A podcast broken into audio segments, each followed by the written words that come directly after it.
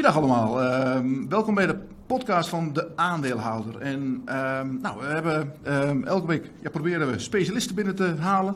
En vandaag hebben we er eentje die weet alles van, eh, van technologie. Mark Langeveld, Mark, ha- eh, hartelijk welkom. Leuk dat je er bent en dat je even met ons wilt sparren. Dank je. Ik ken jou van eh pro-beleggen, je natuurlijk. Ben je, daar ben je een van de pro's. Je houdt daar een, een portefeuille bij met, met technologieaandelen. Maar dat is natuurlijk niet het enige wat je doet. Jij bent ook verbonden aan het Belgische Econopolis, als ik het goed heb. Hè? ja, klopt. Kan je daar iets meer over vertellen, wat je daar precies doet? En, en, want je hebt daar ook een fonds, begrijp ik? Klopt. Eh, Econopolis is een eh, vermogensbeheerder in, eh, in België.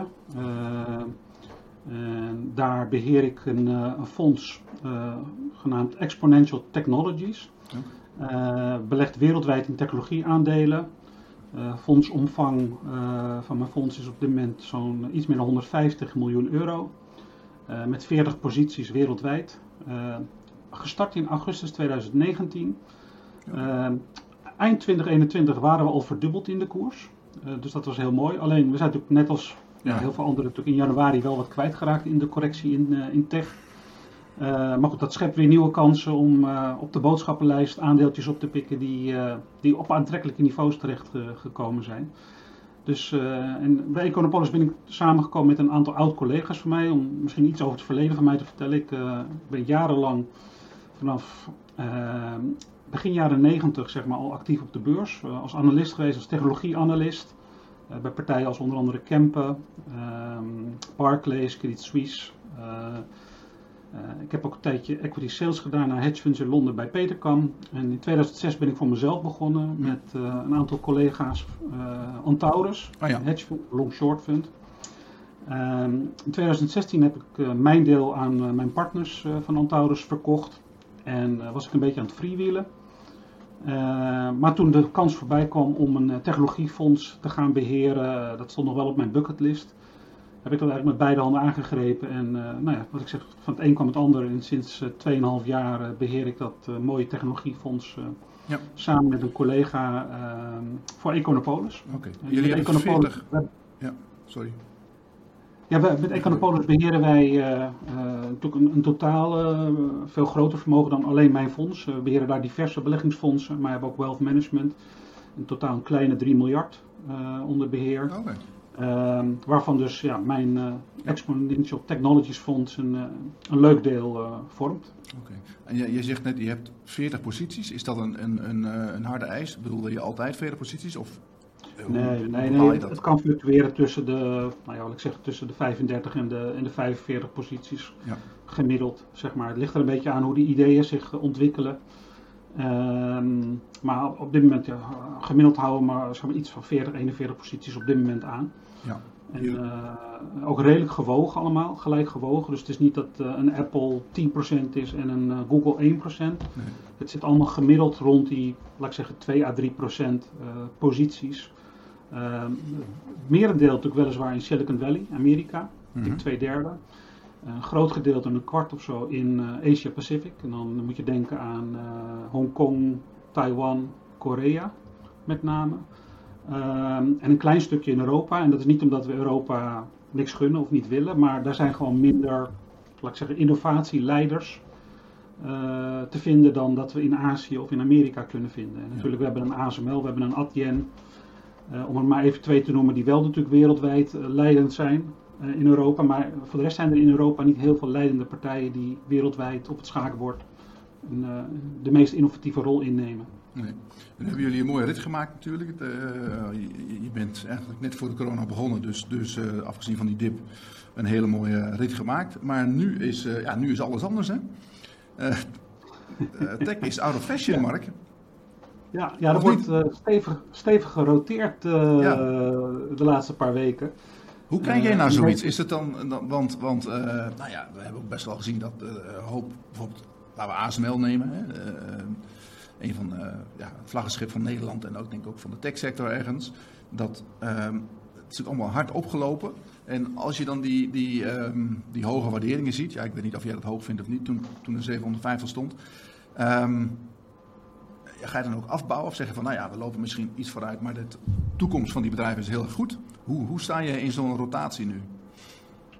Ja, afbouwen is beperkt mogelijk, omdat het fonds heeft een UCITS structuur. Dus we zijn sowieso verplicht om 90% minimaal belegd te zijn. Okay.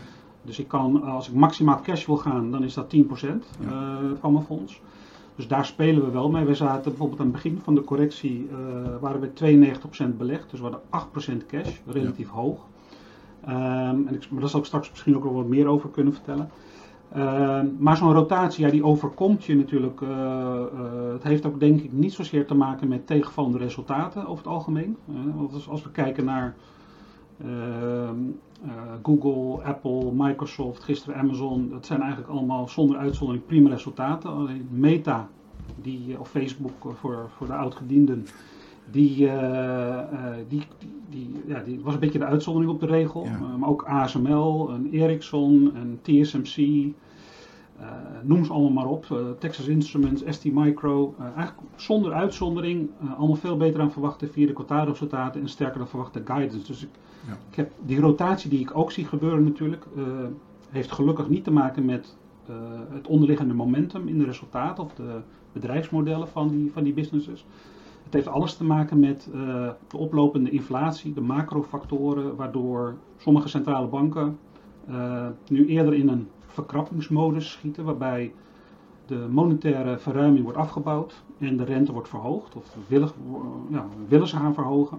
De Bank of England heeft het al verhoogd, maar de Federal Reserve en de ECB die praten er vooral nog over op dit moment. Um, en natuurlijk een hogere rente, uh, dat suggereert of impliceert dat de, de, economie hard aantrekt. En dat betekent ook dat een aantal cyclische oude economiebedrijven die wat achtergebleven zijn, nu natuurlijk worden opgepakt. Ehm, maar een hogere rente betekent ook dat uh, de contante waarde, niet te technisch, maar de contante waarde van alle toekomstige winsten en kaststromen, dus die contant maakt naar vandaag, hè, dus de waarde van vandaag van al die toekomstige winsten, die komt dan wat lager uit. Um, en dat is met name bij technologieondernemingen, omdat heel veel van die technologieondernemingen, niet allemaal, maar heel veel, dat zijn voornamelijk uh, dat de, de, de, de, grote groei in kaststromen ligt nog in de toekomst. En ja, naarmate er meer van die winst en kaststromen pas in de toekomst komt, is natuurlijk het effect met het contant maken van die kaststromen wat groter. Dus vandaar dat technologie er wat minder goed bij ligt al een paar weken. Uh, maar nogmaals, uh, als ik naar mezelf kijk of uh, als ik naar de resultaten vooral kijk van de bedrijven, ehm, dan is dat niet om ons echt heel erg veel zorgen over te maken. Het is misschien af en toe ook wel eens gezond dat er een correctie plaatsvindt. Want als het alleen maar lineair omhoog zou lopen, dan geeft het ook nieuwe instappers of nieuwe beleggers. Ja, die moeten dan continu op de all-time high instappen. En dat is natuurlijk ook niet fijn. Dus uiteindelijk is het af en toe gezond om een afkoeling te hebben. En dat geeft ook iedereen weer even de kans om zijn modellen te maken, om zijn, zijn boodschappenlijstje te updaten. En eventueel toe te slaan op bedrijven of aandelen waar de correctie meer dan 20% is geweest, terwijl de resultaten er eigenlijk geen aanleiding toe geven. Nee. Nou ja, dat, je, dat, ja. Je, je, je, natuurlijk wel, en ik weet niet hoe je daar tegenaan kijkt, maar laten we even inzoomen op de, bijvoorbeeld de chipsector. Hè. Er wordt veel gezegd van, nou ja, uh, het zijn ook cyclische bedrijven. Uh, we hebben te maken met een hogere inflatie en die inflatie die zou de eindvraag kunnen aanvreten op een of andere manier. Als mensen nu mm, komende jaar veel meer geld kwijt zijn aan bijvoorbeeld energie. Uh, de energierekening, uh, uh, ja, dan zou de economische groei, die zou kunnen, kunnen afvlakken op een of andere manier. En, en dan, dan ja, gaat het ten koste van de eindvraag en dat gaat ook weer, weer terug de, de keten in. Maar aan de andere kant zie je dat bijvoorbeeld ASML en ASMI, als je kijkt naar het aandeel die ik volg, als je kijkt naar de, de Capital Markets Days, hoe zij in de toekomst de toekomst zien, dan zie je in alleen maar enorme groei. Wat, als je daar moet balanceren, zeg maar, waar kom je dan uit? Uh, kijk, uh, als ik kijk naar vroeger, hè, van, ik heb ook wat grijs haar inmiddels. Dus, uh, Zie je het, ja. Toen ik 30 jaar geleden. Toen ik 30 jaar geleden begon in dit, dit mooie vak, was vooral de technologie sector een enorm gevoelig voor de economische cyclus, mm -hmm. de varkenscyclus. En je hebt Bezi altijd gevolgd, hè, van jongs af aan, toch? Die, die, dat kan jij. Ja, ik heb Bezi nog naar de beurs mogen brengen eh, midden jaren 90 toen ik bij okay. Zat. Ik was ook de eerste analist die uh, ASML ging volgen als, vanuit Nederland. Hm. Toen het net naar de beurs was gebracht. allemaal in mijn campentijd. hele leuke tijd overigens. Ehm, maar daardoor wel vroeg er inderdaad bij geweest, bij betrokken geweest en ook de groei meegemaakt. Maar in die tijd Ehm, waren de chipaandelen of de tech-aandelen waren vooral uh, afhankelijk van de PC-markt of uh, later de mobiele telefoonmarkt. Het was met name een single eindmarkt. Ja, ja. Vandaag eh, is dat cyclische effect natuurlijk nog steeds aanwezig qua consument en koopkracht. Maar is wel de markt verschoven naar veel meer eindmarkten. dan heb ik het over gaming, dan heb ik het over e-commerce, robotics, automotive, internet der dingen, zoals het heet in het Nederlands, of Internet of Things. Ehm, ja, zo kan je nog wel even, nog wel even doorgaan. Waardoor, laat ik zeggen, de, de cycliciteit van de semiconductormarkt, die nog steeds onderliggend aanwezig is, inmiddels wel wordt overtroffen door een soort digitalisering van de economie, de digitale transformatie. Waardoor ook het digitale deel van ons binnenlands, uh, bruto binnenlands product steeds digitaler wordt. Dat was 20 jaar geleden was dat misschien 10% van de totale uh, eh, BBP. En vandaag de dag is het al meer dan 35% van het BBP wat digitaal uh, wordt gekenmerkt. Ja, dat maakt wel dat die seculaire groei, die digitale transformatiegroei uh, van de techsector, in mijn ziens groter is dan het cyclisch effect. Dus er zit nog steeds zo'n cyclisch effect doorheen, mm op, er is wel een opgaande lijn zeg maar, in, in zijn totaliteit. Ja, dus en dat is denk ik waar beleggers nog steeds aan moeten, ja, moeten wennen of moeten. Uh, de resultaten tonen dat ook aan. Uh, op jouw vraag terug te komen, dat food and energy pricing, dat kan natuurlijk best wel een dingetje worden qua koopkracht. Uh, dat stuurt natuurlijk ook de inflatie. Ehm, maar het betekent waarschijnlijk ook dat, ehm, dat, misschien een stukje macro voordat we naar de bedrijven gaan, ja. dat er het risico loopt in Europa en ook in Noord-Amerika op stagflatie. Ja. En uh, ik zag al een getal voorbij komen van de Atlanta Fed. Die kijken naar uh, zeg maar de, de GDP-ontwikkeling. Uh, op basis van een model zonder subjectieve invloed, puur naar de ontwikkeling van alle macro-economische factoren. En eigenlijk zat de, de reële groei van het, de Amerikaanse economie eind januari al op nul.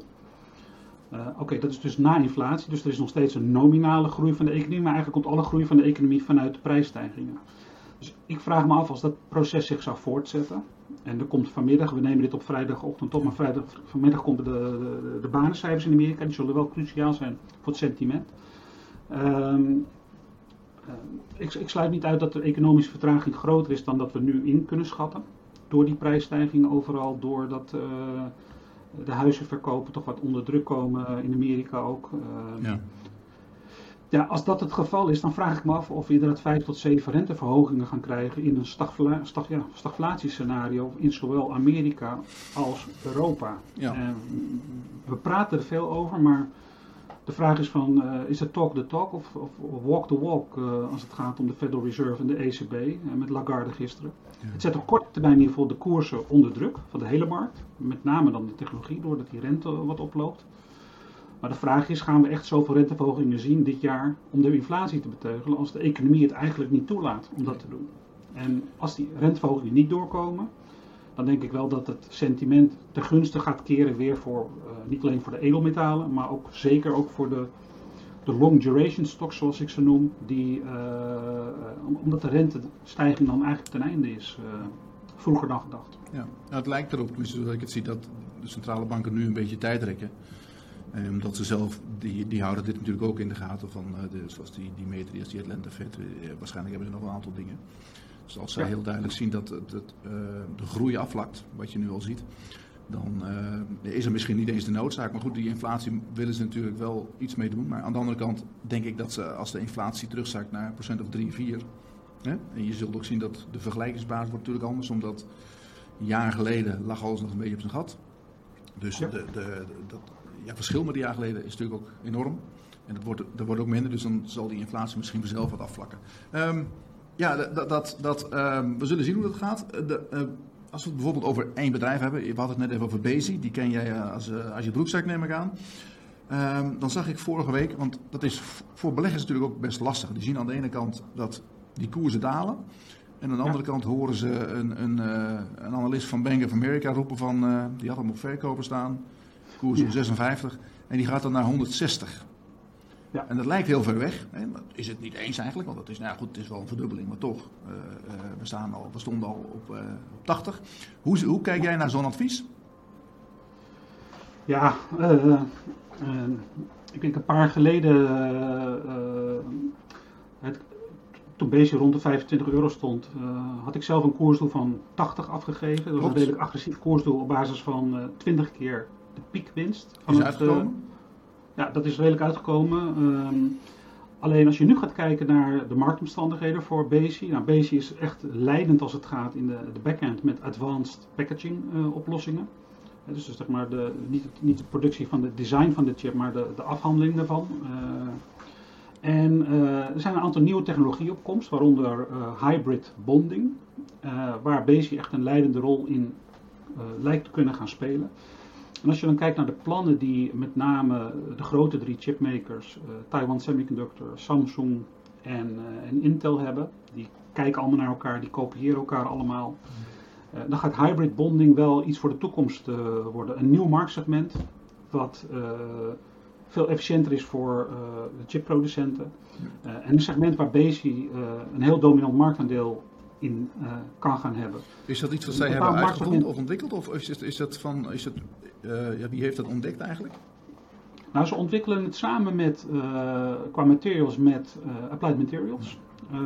dus daar zit een hoop R&D in. -hmm. maar kijk, sommige bedrijven doen overnames om zeg maar, technologie in huis te halen. En bij Basic gaat het ook wel grotendeels op eigen R&D kracht. Ehm, de, de, ze hebben de capaciteit voor hybrid bonding. Dat is natuurlijk een segment wat nog echt moet gaan komen.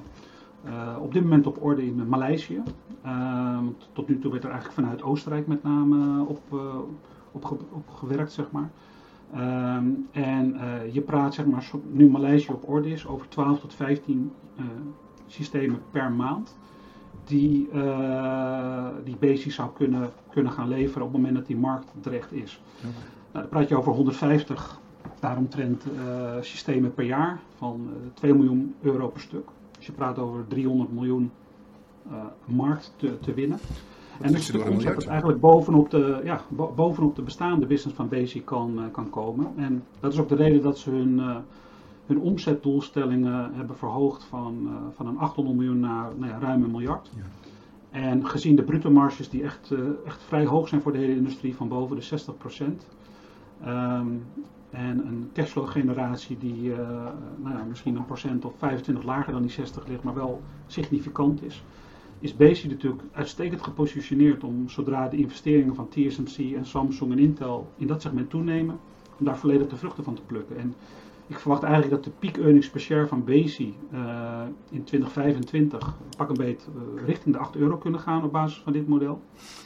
Uh, en inderdaad, dan kom je met je 20 keer piek ja. ook op die, die 140, 150, 160 euro uit die deze Bank of America analist had. Dus ja, ik snap zijn denkrichting. Ik denk alleen niet dat het in 12 maanden gaat gebeuren. Maar zelfs als zou het in 2024 gebeuren, als ik 2024 contant maak naar ik, één of twee jaar terug, nou, dan heb ik toch wel een aardige upside nog in, uh, in Bezi uh, tegemoet te zien. En uh, cruciaal is wel de manier waarop Bezi wordt aangestuurd, gemanaged. en met zijn producttechnologie en klanten share of wallet omgaat. En daar heb ik eigenlijk, ben ik zeer enthousiast over. Dus, het verbaast me eigenlijk dat dit, dit bedrijf... Het verbaast me eigenlijk dat, dat dit bedrijf nooit is overgenomen, Bezi. Want in die wereld is, ja, wat is het waard? 5 miljard? tussen de 5 en 6 miljard? Ja, inmiddels wat meer, denk ik hoor of wat meer, maar dat is toch, uh, dat is toch niet veel geld, zou je zeggen. Hè? En, en, helemaal, en ze dan wat specifieke technologie ontwikkelen zelf? Ja, nou, kijk, op de basis van de huidige gecorrigeerde koers is de marktkapitalisatie zo'n 5,5 miljard. Dus als je het wil overnemen, zul je natuurlijk ook nog wel met een premie moeten ja. komen. Um, Basic betaalt heel veel dividend uh, en ook met share buybacks uh, best wel wat, veel, wat cash die richting de aanhouders komt qua capital allocation. Dus er is geen noodzaak om zich zelf te verkopen. De aandeelhouders krijgen op jaarbasis gewoon een gezonde, uh, nou ja, uh, 5, 6 procent uh, af en toe naar zich toe. In een goed jaar. Um, en er is wel denk ik interesse natuurlijk in het verleden geweest. Maar Richard Blikman heeft het tot nu toe denk ik ook niet nodig gevonden om de, de boel te verkopen, zeg maar. want Als je kijkt naar wie het zou kunnen kopen, dan heb je natuurlijk de andere giganten in de backend. Dat zijn of lokale Japanners, of het is een ESM Pacific, of het is een Koelike en Sofa in Amerika. Maar ja, dat zijn niet echt de usual suspects, zou ik zeggen, om een, een bod te gaan doen op Bezi. Maar gezien de enorme cash generatie die er wel in Bezi zit, zou als er interesse is, zou het misschien wel van private equity moeten komen. Hmm. Ehm, maar ja, de vraag is een technologieonderneming, uh, leider in innovatie, of dat wel zo goed onder de vleugels van private equity past. Uh, ja. Daar is denk ik Lisa Blikman nog niet helemaal uit, maar ik denk ja, wij als aandeelhouders misschien ook niet. En die kunnen daar weinig aan toevoegen. Elk jaar gewoon een, uh, als het naar die 140, 150 euro koers toegroeit in de komende 2, 3 jaar en ondertussen tussen de 5 en 6 procent rendement naar mij als aandeelhouder jaarlijks doet toekomen, dan ben ik super tevreden natuurlijk. Ja begrijp ik. Wij, wij, uh, er wordt natuurlijk veel in Nederland gezegd over. De, wij hebben eigenlijk drie grote chipbedrijven: hè, uh, ASMI, ASML en Bezi. Um, als je die moet rangschikken, of rangschikken, laten we zeggen, de, de, de, um, welke heb je het liefst? uh, hoe, hoe zie je het ja, ten opzichte van elkaar, laat ik het zo zeggen? Ja, nou ja, kijk, het, het, is van belang om te kijken naar hoe gaat, wat gebeurt er wereldwijd. Hè? Wereldwijd misschien even een klein stapje terug. Uh, Taiwan Semiconductor, Samsung Foundry, maar ook Samsung DRAM. En Intel, Intel wordt nu omgedoopt tot, tot Foundry Business, uh, omdat zeg maar, we hebben te maken nu met een uh, zogenaamde reshoring. Dus we zijn niet meer aan het offshoren, dat, dat we productie overbrengen naar buitenland. We zijn aan het terughalen, want we willen niet meer afhankelijk zijn van een andere regio. China wil niet afhankelijk zijn van Amerika. Amerika wil niet afhankelijk zijn van Taiwan en China. Europa wil ook niet van China of Amerika afhankelijk zijn. Dus iedereen is eigenlijk genoodzaakt om zijn eigen semiconductor-industrie op te bouwen. Dan heb ik het nog niet eens over Japan, want Japan speelt er ook met dat idee. Hoeveel regio's onderscheid je daarin? Want wat gaan bijvoorbeeld de Russen doen? Uh, of is het meer... Ja, die zijn nu, nu, of niet of nauwelijks uh, zeg maar prominent aanwezig op dit gebied. Dus die moeten het vooral inkopen van, ja. uh, van derden op dit moment. Ehm, of zijn qua technologie zo ver achterliggend dat als ze een rol willen gaan meespelen op het, op het hoofdtoneel, ja, dan zullen ze de, de strijd aan moeten met een, aan, aan, de, aan de systemenkant een ASML, ASML of een Applied Materials. En aan de chipmaker kant zelf met TSMC, Intel en Samsung. Dat zie ik ze niet 1, 2, 3 doen, uh, want er is ook weinig over te nemen, denk ik, in die sector op dat niveau. Dus uh, het is in de tussentijd wel heel interessant voor de equipment makers zoals ASML, ASMI en Besi natuurlijk. Omdat door die, laat ik zeggen, inefficiënte reshoring waarbij elke regio eigenlijk een kopie maakt van een andere regio in plaats van dat ze het efficiënt combineren. Leidt dat wel tot een soort perfect storm. Uh, alle sterren staan op een lijn voor de komende jaren, want uh, eigenlijk wordt er voor een totale wafer fab equipment markt verwacht dat die in 2022 tot boven de 100 miljard dollar zal uitstijgen. En uh, in de jaren daarna uh, zal het tussen de 100 en de 110 kunnen blijven. Hm. Het is niet dat het dus onmiddellijk weer van die klif afvalt. Nee. Um, en dat is natuurlijk ja, erg gunstig voor zowel ASMI als BESI als ASML.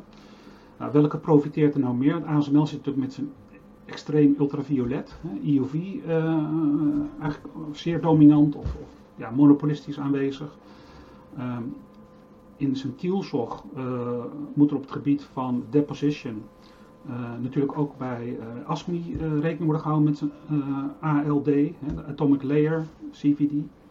Um, waarbij er eigenlijk atoom voor atoom iets wordt opgebouwd in 3D. Um, ehm, en BASIS zit dus aan het voorfront, wat ik zeg, met advanced packaging en met die hybrid bonding. En dat zijn alle drie segmenten die zodra de TSMC's en Samsung's en Intels van deze wereld beneden de 7 nanometer, uh, dus hele kleine powerful chips uh, komen. Um, alle drie een heel sterk segment hebben waar ze zeer dominant in kunnen zijn. Nu is ASML het duurst qua multiples, maar dat is natuurlijk ook wel de marktleider uh, en ook de ja, quasi-monopolistische marktleider. Dus ik denk met een hele goede reden. Uh, de cashuitkeringen gaan omhoog. Uh, dividend is verdubbeld uh, sinds wat ze hebben aangekondigd van 2,75 naar 5,5 euro per aandeel. daarmee gaat het dividend op jaarbasis naar zo'n 2,5 miljard cash out naar aandeelhouders. Maar daarbovenop doen ze ook nog 9 miljard aan, aan share buybacks. Dus je krijgt als aandeelhouder 10, 11 miljard jaarlijks naar je toe procent of 4 overigens, dus voor de, voor de rekenaars. Uh, in de renteloze wereld waarin we nu leven, waarin we bij de bank moeten betalen voor onze spaarcenten, keert ASML gewoon 4% jaarlijks uit, terwijl het quasi-monopolist is. Dus ja, doe er uw voordeel mee met die kennis. Dus dat is echt de, de leider bij uitstek. Maar als je iets kleiner gaat kijken, uh, ASM International is wel heel interessant natuurlijk, doordat die ALD-hoek, uh, die ertoe leidt dat ze de komende jaren ook zeer veel cash kunnen gaan genereren met stijgende bruto marges en EBIT marges. Uh, en ASMI keert ook in feite alle excess cash uit aan, aan de aandeelhouders. Um, en heeft altijd nog een overnamespeculatie in zich, omdat dat wel een partij is die door zijn ALD-exposure interessant kan zijn voor een, een, een Amerikaanse conculega, zoals een Applied Materials of een KLA Tencor of nou ja, noem ze allemaal op, Lam Research. Maar je denkt dus dat, dat, dat bijvoorbeeld ASMI eerder er, uh, wordt opgepikt dan Bezi? Ja, ik denk dat dat qua uh, niet zozeer dat, dat het model interessanter is, maar ik denk omdat daar een makkelijkere synergie te bereiken is voor een aantal partijen die ook zeer goed bij kas zitten. Hm. Uh, uh, om, om daar naar te kijken. Terwijl het belang wat ASM International heeft in ASM Pacific is 25%. Dus is ook niet meer de poison pill dat als je in Hongkong iets overneemt en daarmee meer dan 30% van de aandelen zou krijgen, dan moet je verplicht een overnamebod doen op de, op de rest ook. Op de minority, of de, ja, de 70% die je dan nog niet hebt. Inmiddels is ASMI dus onder de, zeg maar, onder de 30% gezakt, waardoor een overnamebod op ASMI niet automatisch betekent dat je ook een bod moet doen op ASM Pacific. Ja. En met ASM Pacific kan je natuurlijk ook weer een stukje de overname van ASMI financieren als je dat zou verkopen als front-end speler. En met de cashgeneratie die ASMI de komende jaren zal maken, um, verdien je ook redelijk snel zo'n overname terug. Dus ik, ja, ik, ik, zit hier niet op de stoel dat ik allerlei overnames ga zitten voorspellen. Maar ja. het, het, scenario is denk ik voor een, uh, een overnamespecialist wel heel makkelijk in elkaar te zetten, ja. zeg maar, qua model. De, de, de, kans op een overname van ASML dan nog, is die nul of is die, uh, hoe groot is die kans? Ja, ik, ik schat hem op nul. Ja. Nou, ik denk dat het strategisch te belangrijk is dat uh, ASML in Chinese handen zou komen. Ja. Ik denk dat dat ondenkbaar is. En omgekeerd denk ik ook dat het, uh, ja, het is het mooiste bedrijf van Nederland. Uh, uh, het staat in Veldhoven, dus dat is volgens mij niet jouw voetbalclub in die buurt en nee, ook niet mijn voetbalclub.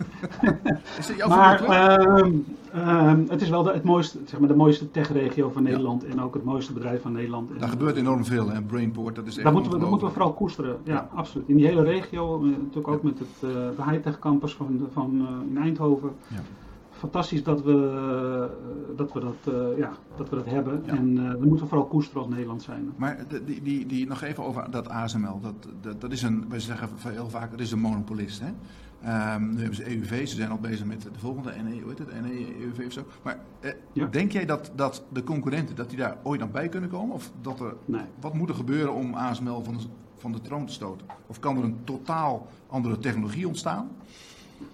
Ik denk het niet. Uh, hij zegt nooit nooit, maar uh, in het huidige optische tijdperk, dat dus werkt met, met lasers en met lenzen,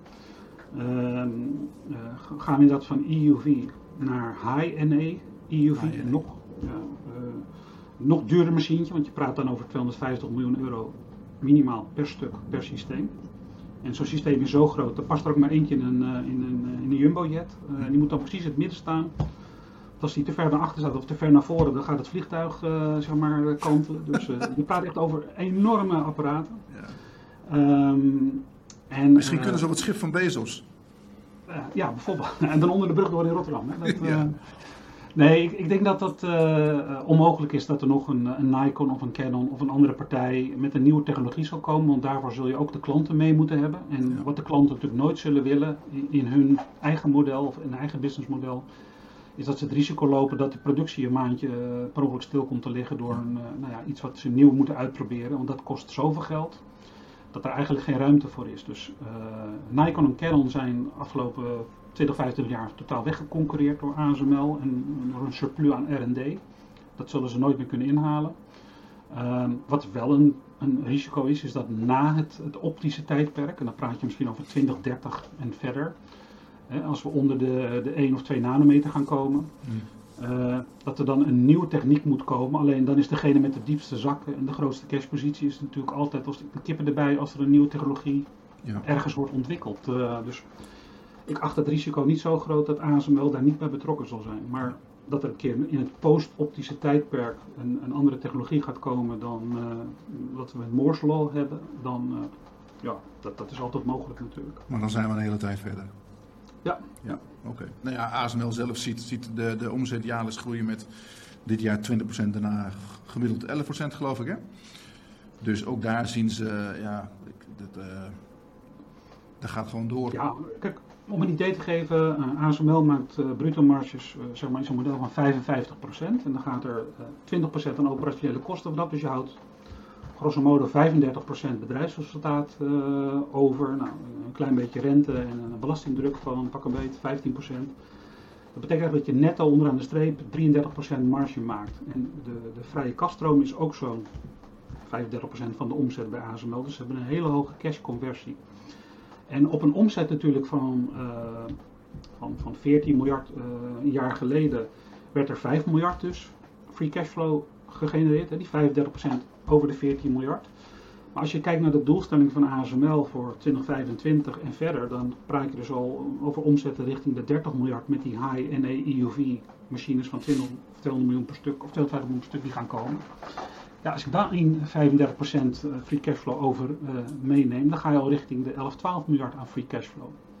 En nogmaals, ASML heeft een ijzersterke balans, dus dat is allemaal excess cash die ze kunnen uitkeren elk jaar naar de aandeelhouders toe, als ze er geen overnames mee hoeven te doen. Nou, overnames, misschien af en toe een technologie add-on, maar echte grote overnames zijn er niet voor ASML. Ze hebben al een paar keer aangegeven dat ze niet willen uh, migreren naar andere segmenten in de front-end of in de back-end. Dus ja, dat is eigenlijk jaarlijkse cash die naar jou toe gaat komen als aandeelhouder. En ja, op basis van de huidige marktkapitalisatie praat je dus over 4% plus en stijgend ja. op jaarbasis. En dat maakt voor mij ASML eigenlijk als een soort, uh, ja, een hoddel, hè, voor de crypto-beleggers een hoddel uh, naar de toekomst toe. Ja. En oké, okay, we zijn nu gedaald van 700 nog wat naar, uh, naar 580 of zo gisteren. Ehm, terwijl de resultaten eigenlijk geen cent minder zijn geworden voor ASML. En qua outlook de komende jaren zeker niet. Dus het aandeel is veel goedkoper geworden de afgelopen paar weken. En daarmee is ook die 4% yield nog wat omhoog gekropen zelfs. Dus ik, voor de lange termijn belegger ik heb ook met mijn fonds een gezonde positie daar natuurlijk in. Ja, ja die mag je dan niet uh, laten Een fantastisch aandeel wat als hoeksteen van de portefeuille dient te dienen. Goed, genoeg over de chipaandelen. Um, dan, ja, de, de, afgelopen dagen natuurlijk feest op de beurs. Eerst Google hard omhoog, Facebook omlaag, Amazon weer omhoog. Um, ik wil graag even inzoomen op Facebook en Google. Ik ja. heb je gisteren al even gevraagd, en dat is niet om op te scheppen of zo, maar jij, ik zei vroeger heb je Facebook of Google? Ik zei nou, ik heb Google en geen Facebook. Um, nou, dat blijkt de goede keuze. Hè? Kan je daar iets over vertellen waarom jij die keuze gemaakt hebt? En, en uh, nou ja, goed, wat, met wat er nu gebeurd is, wat we zien bij Facebook. Ja, kijk, Facebook is eigenlijk de enige van de top 5 die uh, teleur heeft gesteld met zijn uh, kwartaalbericht en Outlook. En wat er eigenlijk daar gebeurt, zijn drie dingen. Ehm, het, het, het, aantal maandelijkse actieve gebruikers is voor het eerst gedaald van kwartaal op kwartaal. Dus we zitten nu iets boven de 1,9 miljard gebruikers wereldwijd. Uh, maar het was wel uh, voor het eerst een daling ten opzichte van het derde kwartaal. Dus het, het, het stagneert een beetje in actieve gebruikers, omdat gebruikers hun tijd ook wensen te spenderen op bijvoorbeeld TikTok of op YouTube of op andere platformen. Dus dat is één. Um, twee, um, uh, Apple iOS. Het is iedereen die een iPhone heeft, die wordt er helemaal horendol van, denk ik. Maar als je het af en toe dingetjes opent, dan krijg je de vraag of de app jou ook nog mag volgen als je op andere dingen aan het tracken bent. Nou, de meeste mensen zetten daar natuurlijk gewoon nee op, hè, zetten het uit. En dat maakt het voor Facebook een stuk moeilijker om in de gaten te houden of jij geïnteresseerd bent in e-bikes of in boxspringbedden of in kampeeruitrustingen. Uh, uh, want in het verleden, als jij ergens op zocht, uh, dan werd je volgens in je timeline van Facebook horendol voor de advertenties voor e-bikes, ja. boxspringbedden en kampeeruitrustingen. Maar het is tegenwoordig dus doordat iedereen dat uitzet niet meer mogelijk. En wat Facebook bij de prospectus ook al heeft gezegd, is dat ze als een van de risico's zagen dat ze geen eigen operating system hadden. En uh, geen eigen search engine, geen, ook, ook geen hardware. Dus de Facebook phone is, is mislukt. Uh, dus ze hebben geen hardware, ze hebben niet de software en geen search engine. En dat maakt het op dit moment veel moeilijker om te snappen wat de gebruikers doen. Waar ze afhankelijk van, van dus een, een, een, een Apple of een Google. Ja, want Google, als je naar Google gaat en je, je tikt uh, op Search Engine Google, je zoekt naar uh, boxspringbedden, dan uh, weet Google wel dat je in, in boxspringbedden geïnteresseerd ja. bent. En Google betaalt ook heel veel geld aan Apple op Safari, op de operating system van de, van de iPhone bijvoorbeeld, of de, of de iPad of de MacBook. Ehm, dat Google daar als search engine als prominent zeg maar, aanwezig is. Hm. Dus Google is veel beter in staat om te snappen wat de gebruikers willen. Is daardoor ook veel beter in staat om gerichter de advertenties te dirigeren naar de gebruikers. En dat heeft natuurlijk een waarde voor de adverteerders. Want advertentiedollar, als die nu bij Facebook terechtkomt, ja, die gaat dan eigenlijk een beetje met hagel schieten. Want die is niet meer helemaal op de hoogte of jij nu geïnteresseerd bent in e-bikes of in een uh, scooter. Um, en Google is dat wel. Dus ik zou mijn advertentiedollar liever bij Google nu neerzetten dan uh, op Facebook. En dat is dus eigenlijk de, de, ja, de, de, de, factor die, uh, de tweede factor die pijn heeft gedaan. En ja, wat ik zeg, die derde factor van het niet hebben van uh, een eigen iOS of search engine en de engagement time van ons als gebruikers. Wij spenderen meer time op YouTube of TikTok of Snap. Snap gisteren trouwens plus 60% na beurs. Ja. Um, Ging ja, dat, af, maakt eigenlijk, dat maakt eigenlijk dat Facebook wel een, of Meta moet ik zeggen, een probleem heeft. Want uh, dit is ook niet overnight te repareren. Ze hebben morgen geen nieuw operating system. Ze hebben geen, morgen geen uh, search engine.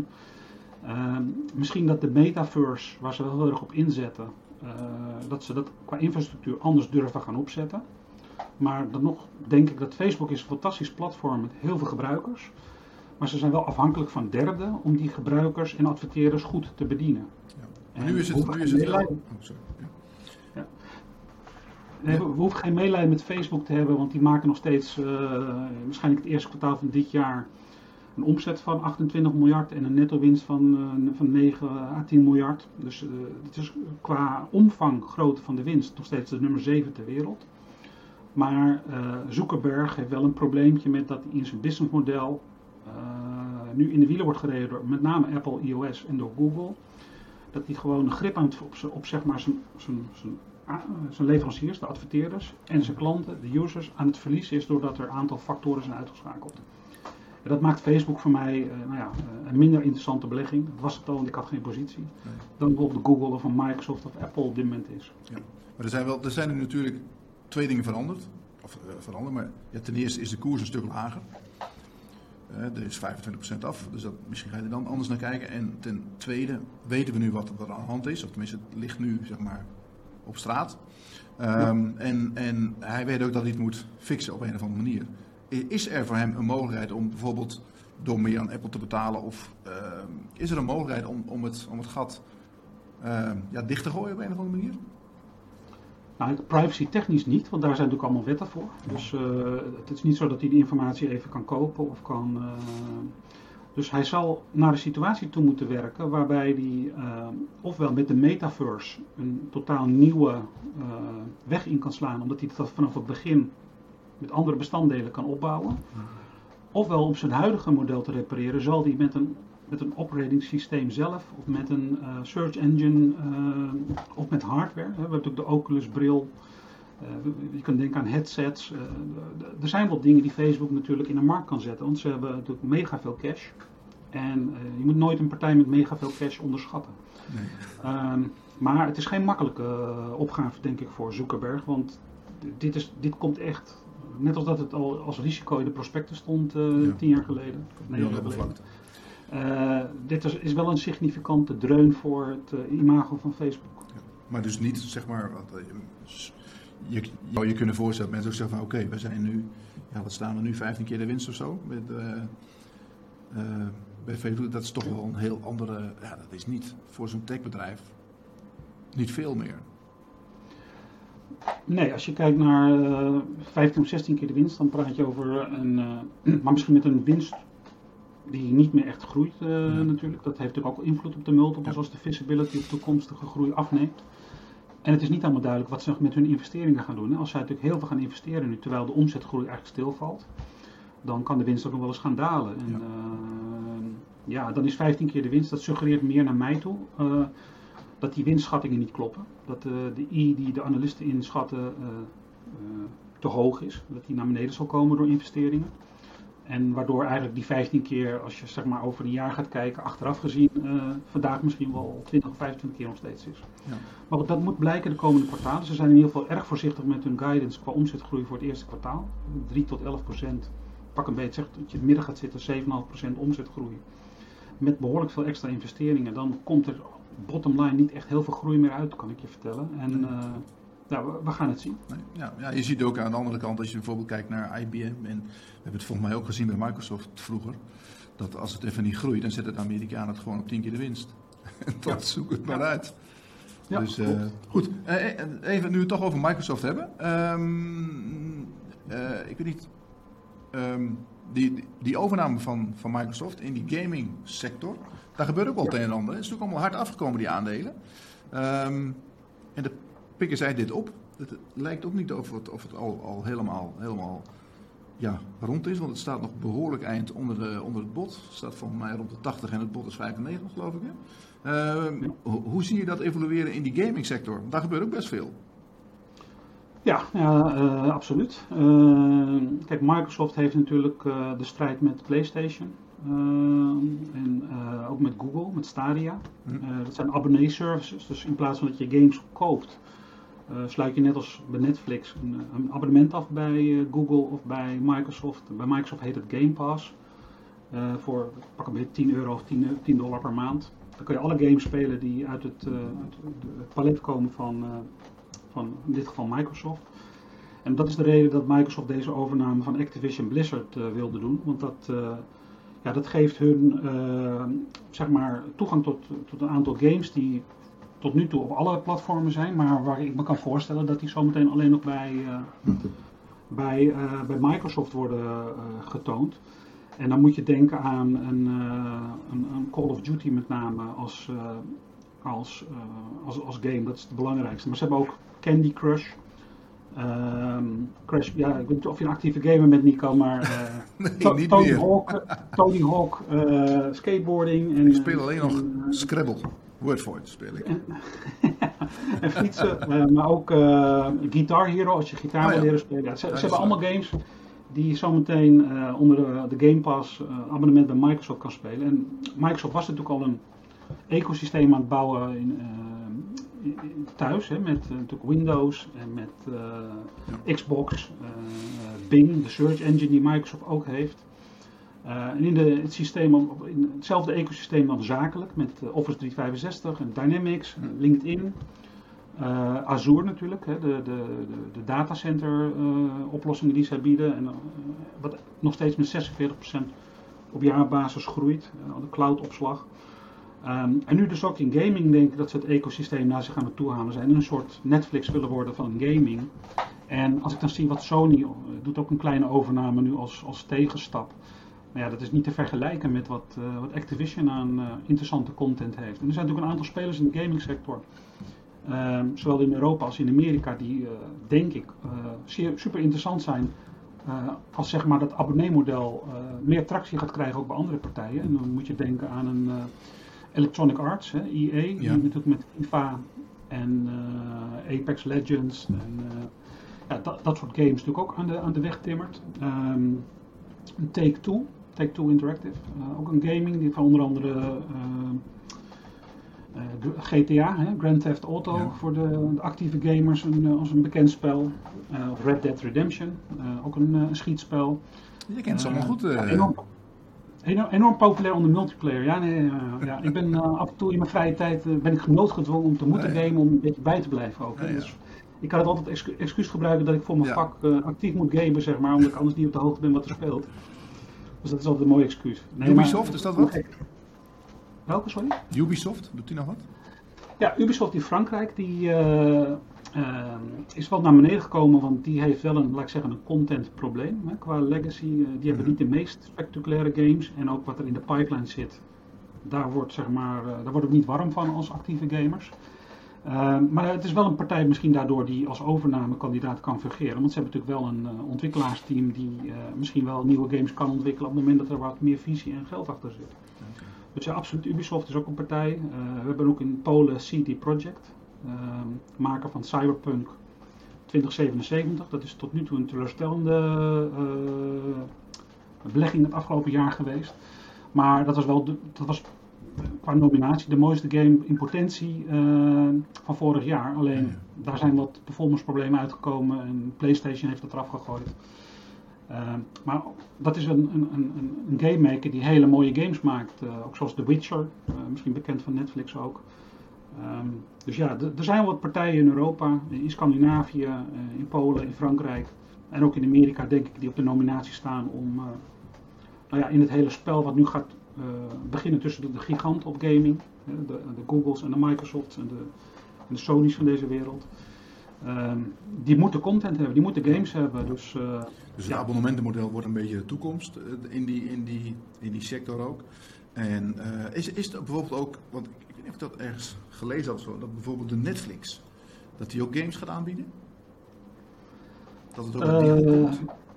Ja, dat, dat, dat, zou kunnen. dat zou kunnen. Ik denk dat Netflix ook continu zijn userbase uh, tevreden moet houden en enthousiast moet houden. Dat, doen, dat, doen, ze door exclusieve content natuurlijk te produceren, wat heel veel geld kost. Maar natuurlijk, als ze dat in gaming ook zouden kunnen aanbieden, dan zou je natuurlijk twee vliegen in één klap kunnen slaan.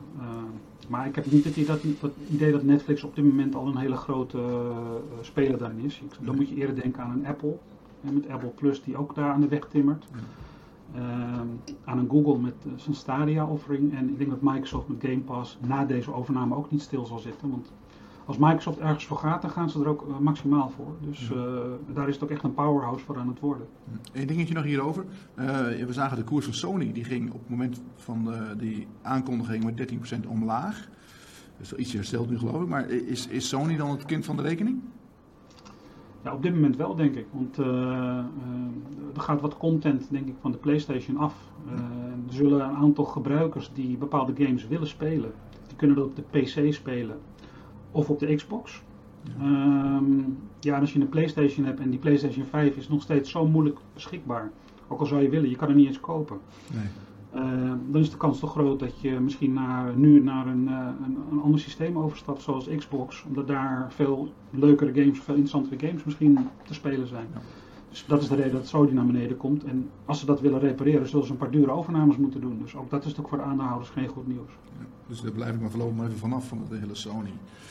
Um, we moeten door, Mark, want uh, de tijd vliegt. Ik heb nog veel, veel meer vragen voor je. Ik weet niet of we overal aan toekomen. Prozus um, is denk ik ja, een van de aandelen waar heel veel Nederlanders in zitten. En uh, dat geldt ook voor Just Eat Takeaway. Um, heb jij, de, de, je, uh, ben je daar bezig in die markt ook te kijken wat, of dat ja, voor jullie interessant is in, de, in, de, in je, je techfund daar? Met bijvoorbeeld uh, ja, die maaltijdbezorgers? Ja, nou, ik zit niet in de maaltijdbezorgers met mijn techfund. Ik zit wel in Proces en in Tencent. Okay. Maar uh, ik, ik, volg uh, zeg maar Just Eat uh, vanuit pro-beleggen wel. Ja. Ehm, en natuurlijk die food delivery markt is denk ik op termijn een hele interessante. Zeker voor degene die de, de, leiderschapsrol kunnen claimen in bepaalde regio's. Just Eat heeft natuurlijk als idee dat ze dat in West-Europa moeten zijn. Of Noordwest-Europa moeten zijn met Engeland, Nederland, Duitsland, noem maar op. Um, maar goed, ze hebben een aantal stappen gezet, natuurlijk ook in, in Amerika nu met, uh, met Grubhub, die nog niet helemaal uh, doen wat ze moeten doen. En die koers van de hele sector, eigenlijk als we naar de Delivery Hero kijken of naar Deliveroo. Uh, ja, DoorDash. Die sector heeft nog niet goed gedaan. het staat onder druk door ook dat de concurrentiestijd hevig is omdat iedereen gaat voor klanten op zijn platform. Dus is daarin bereid om in te investeren. Uh, maar uiteindelijk natuurlijk neem ik aan als, de, als er wat rationalisatie gaat plaatsvinden uh, in die markten en dat uh, bepaalde partijen zich terugtrekken uit bepaalde regio's en de regio's dan, dan maar aan de leiders laten. dan kan er wel een positieve scenario ontstaan voor Just Eat. We zitten nu met Just Eat met een, een, negatieve EBITDA-marge op basis van zijn, zijn, zijn gross merchandise value, zijn gross transaction value. Uh, en dat gaat de komende jaren wel evolueren naar iets positiefs, hè, richting de 5%, tot minimaal 5% waar ze het over hebben in een aantal jaar. En als je dat doorrekent in je model, dan is het, ja, dan, kom je echt tot de, uh, de, dubbele koers van vandaag zeker. Uh, alleen daarvoor moet er wel nog eerst wat water door de Rijn, want uh, Jitse Groen is tot nu toe vrij eigenwijs gebleken. Hij weet heel veel van food delivery, petje af wat hij gedaan heeft. Maar ik denk dat hij met capital markets uh, dat hij nog wel uh, iets te eigenwijs is geweest en niet heeft geluisterd naar zijn aandeelhouders en beleggers. Uh, veel advies, goed bedoeld advies in de wind heeft geslagen. Ja, en daarom staan we nu, wat is het, 40, 41 euro in dit aandeel. Wat vond je van die overname? Is, ja, had hij beter niet kunnen doen? Nou, ik denk dat die. Uh, kijk, Just Eat wel. Uh, maar de stap naar Amerika toe. Ik weet niet of dat iets te veel gooi op de vork is geweest. Want dat was ook op dat moment het moment dat Amerikaanse hedge funds zich massaal uh, er tegen gingen keren. Um, en ik denk wel dat de oplossing voor Just Eat takeaway dit jaar zit in een, een transactie in iFood, natuurlijk in Brazilië. waarin Prozus in principe geïnteresseerd is. en een oplossing of een partnership voor Grubhub. Uh, dan komt er uh, sowieso heel veel cash binnen uh, voor de verkoop van het belang in iFood. En met een partnership voor, voor Grubhub. En met die cash zou bijvoorbeeld Just Eat wie de weer aandelen moeten gaan inkopen. En dan denk ik dat het vrij snel zou kunnen gaan met die koers. Mits ook de operationele executie natuurlijk sterk goed blijft en het verhaal goed blijft. Maar dat zijn wel twee dingen die eventjes moeten gebeuren. Alleen, ik had al zes maanden geleden verwacht dat ze hadden gebeurd. En ja, de eigen wijsheid of wat de reden dan ook is ja. Dus tot nu toe uh, heeft het nog niet plaatsgevonden, zeg maar. Jitse trekt zijn eigen plan. Ja. Nu, uh, nou ja, we zullen zien hoe dat zich ontweert. Um, maar dat maakt hem wel kwetsbaar, hè? want uh, de aandeelhouders en hij zelf hebben best wel veel geld erop verloren. En als overnamekandidaat, als je het nu voor ja, 70, 80 euro zou kunnen overnemen, lager dan de koers van een jaar geleden, bij wijze van spreken. Het, hij heeft zichzelf in zijn rol als, als CEO, maar ook zeg maar, als, ja, als, als zelfstandige wel, wel kwetsbaar gemaakt nu voor een overname. Ja. Ja, ja, zijn belang is natuurlijk niet zo groot meer. Ik weet niet hoeveel hij nog heeft, maar het zal 8, 9 procent zijn, neem ik aan. Ja, daar kan dus, het ook niet meer blokkeren, denk nee, ik. Ja. Nee, nou ja, we gaan zien hoe dat uh, gaat.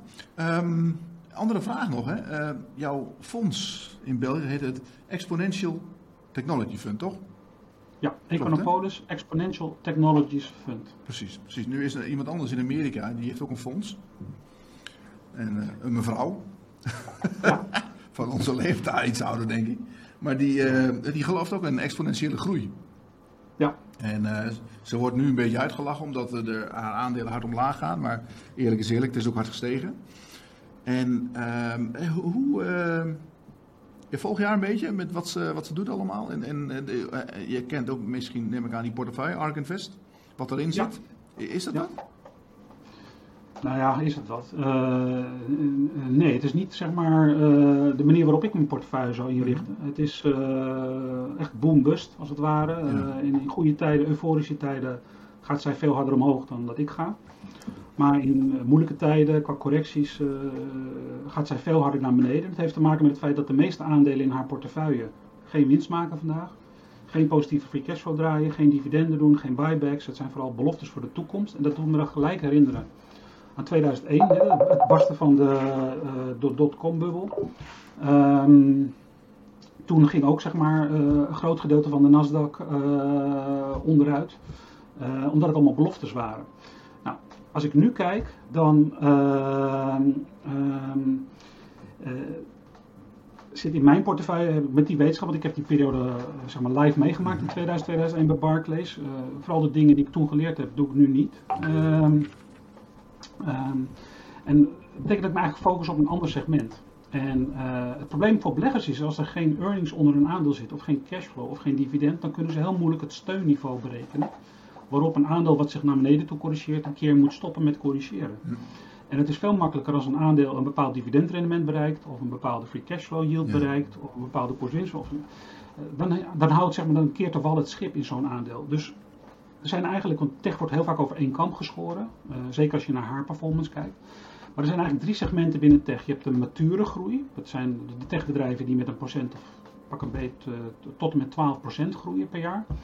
Dan heb je de snelle groei van tussen de 12 en 25% jaarlijks omzetgroei. En je hebt de hypergroei. En dat zijn de bedrijven die vooral beloftes zijn die harder dan 30% omzetgroei of meer dan 25% groeien in die categorie. Maar dat zijn ook per definitie vaak de bedrijven die geen winst maken nog. Hm. Die uh, over 3, 4, 5 jaar pas uh, winst zullen maken.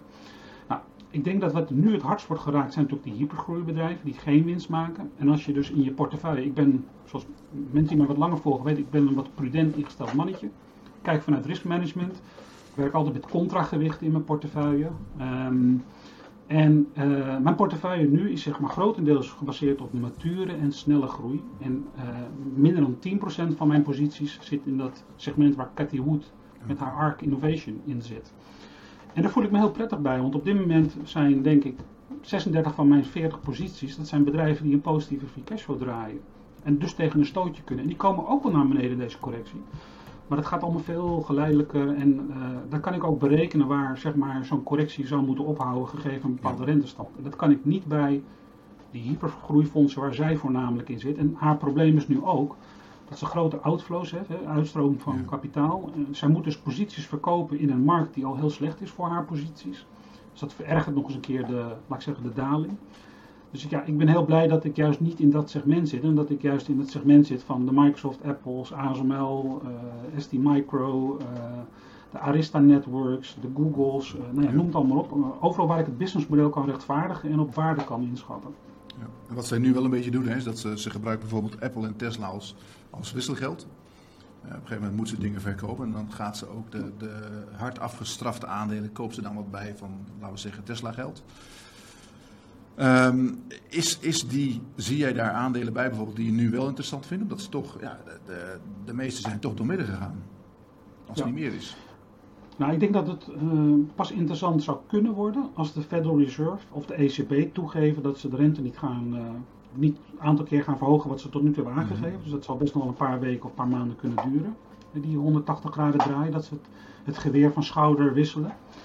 Um, maar op dat moment dat we dus in een situatie komen waarbij ja, de, de, de, de seinen weer op groen staan als het gaat om de, de rente of de, voor de long duration stocks, dan zou het interessant kunnen zijn om dat, dat soort aandelen nog eenmaal wat harder omhoog zullen gaan op dat moment dan de Microsoft en Apples van deze wereld. Ja. Maar dat ligt ook aan je risicobereidheid natuurlijk. Als jij niet bereid bent om slecht te slapen, als je er niet tegen kan dat een aandeel 50, 60, 70 procent tegen je in kan gaan, dan moet je het vooral niet doen. En als je het doet, dan moet je het voor een heel klein beperkt deelte van je, van je portefeuille denken doen. Je portefeuille moet goed gediversifieerd zijn.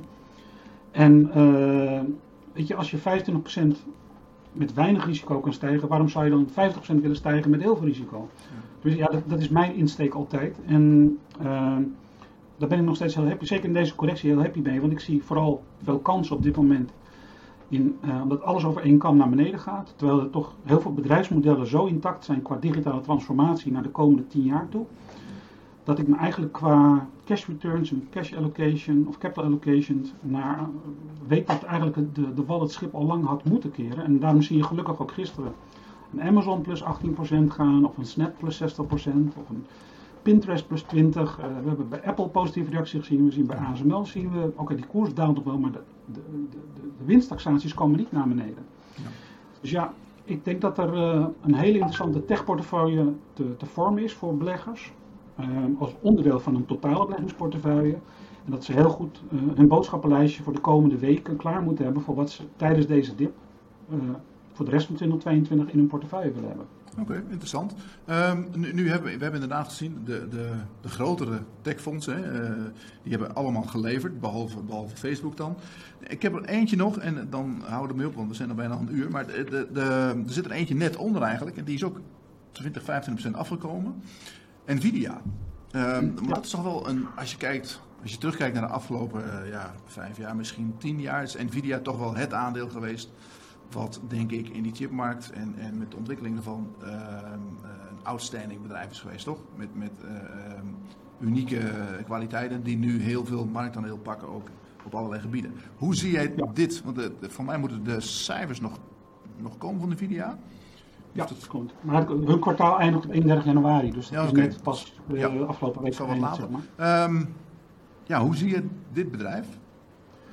Ja, als je kijkt naar Amerika, kijk, waar Intel het, uh, het, stokje heeft laten vallen de afgelopen tien jaar, heeft Nvidia uh, dat stokje opgepakt. Uh, zeker als het gaat om de server chips, gaming chips, visualisatie, automotive.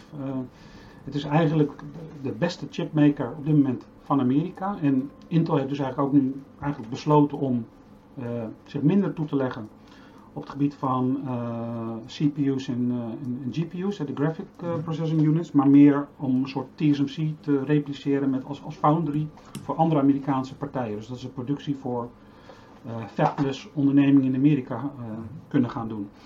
Ehm, maar Nvidia dus, is eigenlijk degene die daar maximaal garen bij gesponnen heeft. Want als je ziet, zij genereren nu een, vrij, vrij kaststroom over het afgelopen jaar, zeg maar, inclusief het, mijn schatting dan voor het huidige kwartaal, van zo'n 9 miljard. Dat is 90% meer dan een jaar geleden. Dus we stijgen met 90%. En dat komt met name door de gaming. Ze maken onder andere gaming chips die uh, met raytrace capaciteiten je beste experience geven als je gamet op een PC.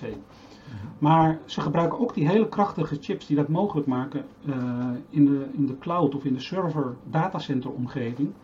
En daar zijn ze eigenlijk ook heel succesvol met hun, in hun high performance computing divisie. Dus eigenlijk zijn dat de twee groepen. Ze maken op kwartaalbasis kleine 8 miljard dollar aan omzet, waarvan er pak een beet uh, eh, 6,5 vanuit datacenters en gaming komen. En daarnaast doen ze nog wel wat met, uh, met vehicles. Dan moet je denken aan automotive, maar ook aan, drone technologie. Um, ja, en het, het, gebeurt allemaal met stijgende marges. Het gebeurt met stijgende vrije kaststromen. Het gebeurt met actieve overnamebeleid, alhoewel die laatste overname die ze van plan waren van ARM Holdings, uh, daar is nu een klein beetje vraag of dat wel door zal gaan. Maar als dat niet doorgaat, dan hebben ze heel veel cash over om naar mij als aandeelhouder uit te keren. Uh, dus eigenlijk, ja, dit is eigenlijk een aandeel wat ja, permanent in mijn topholdings in mijn portefeuille in België zit. Okay. Leidende innovator in, in chipmaking land. Ja. Hebben zij, nou, nog even kort naar, naar, ja, naar Intel. Intel die, die, die zegt nee, die zijn op achterstand gezet. Uh, hebben zij, ze gaan nu natuurlijk heel veel investeren en, en ja, de markt is natuurlijk extreem goed nu voor, voor chips. Hebben zij, want het aandeel stelt tien keer de winst of zo, hè, Intel. Is er voor hun een mogelijkheid om die achterstand in te lopen? Of zeg je van, dit is, um, ja, ze zijn te laat? Nou, ook, ook hier zeg ik wederom, zeg nooit nooit, maar het, het, wordt wel een hele uitdagende periode. Want uh, net als dat IBM het verloren heeft van Microsoft, uh, het ging eerst geleidelijk en uiteindelijk werd het voor de hele markt steeds duidelijker uh, dat daar een soort tweedeling in ontstond. Denk ik dat het ook tussen Nvidia en Intel aan het gebeuren is. Intel maakt nog steeds uh, voor, de, voor, de, laptops en de, de PC's doe je, uh, je processor. Dat doen ze nog steeds en dan in concurrentie met bijvoorbeeld AMD. En AMD wordt daar ook steeds beter in. Ehm, maar op servergebied, daar waren ze altijd zeer dominant. Maar daar worden ze nu echt wel voorbijgestreefd door in, Nvidia.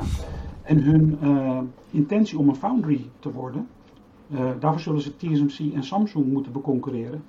Ja, ja die, die, besteden bijvoorbeeld nu 40 miljard dollar per jaar aan, aan uh, capex, uh, investeringen, inclusief fabrieken. En Intel doet 20. Ja, dat is de helft, maar ze willen eigenlijk de TSMC wel in hebben gehaald in 2025. Dus dan zou je eigenlijk een veelvoud moeten investeren van TSMC om überhaupt die technologiestap de komende drie jaar te maken om ze in te halen. Nou, ja. ik denk dat dat echt een onmogelijkheid is. En in de tussentijd vind ik Intel dat ze zoveel geld moeten investeren vanuit hun vrije kaststroom, die ze niet aan mij als aandeelhouder kunnen uitkeren, met een, laat ik zeggen, twijfelachtig uh, succes achteraf of dat gaat lukken. Ja, ja voor, voor mij uh, zit ik liever in TSMC en in, uh, in, Nvidia of in Europa in ST Micro of in, in de Scandinavië in Nordic Semiconductor um, dan, in, dan in Intel op dit moment. Oké, goed. Ja, het lijkt goedkoop dan, maar het is eigenlijk, ja, ja, net als IBM, het is ook jaren goedkoop. Ja. ja. IBM, heb je, eh, IBM is natuurlijk wel, die hebben net dat, dat uh, de oude business eruit gegooid. Kindrill. Ja. Kindrill heet het geloof ik, hè? Uh, dat was ook heel goedkoop begreep. Dat ging na die afsplitsing echt 40% omlaag of zo. Ja. ja, er waren toch heel veel aandeelhouders die de positie niet wilden hebben. Dat heb je natuurlijk ook vaak. Ja. en um, ja, IBM zonder de legacy uit het verleden, zeg maar, maar nu met de focus op hybrid cloud en artificial intelligence. Uh, samen met Red Hat natuurlijk. Uh, ja, oh ja. ja, is wel een stuk interessanter geworden. Voor, en zeker op de multiples en het dividendrendement waar het op handelt. Oké, goed. Nou, we hebben heel veel besproken. Nou, ik heb nog veel meer vragen eigenlijk, maar dat moet dan maar een andere oh. keer. Andere uh, volgende keer. Ja, misschien moeten we een keer een webinar doen bij ons. Dat, ik weet niet of je dat leuk vindt, maar dan kunnen we echt wat inzoomen op een, een heel aantal aandelen eigenlijk. Um, super interessant, Mark. Dankjewel voor je tijd. Ehm, graag gedaan. Ja, het, het is echt, eh, ja, dat leeft natuurlijk heel erg nu. Super actueel met eh, al die, die, eh, die tech-aandelen die alle kanten op vliegen. En mensen hebben wel een beetje steun nodig, denk ik, om hun keuzes te maken. Dankjewel. Oké, En succes allemaal. ik zie je snel weer. Dankjewel. Oké, hoi.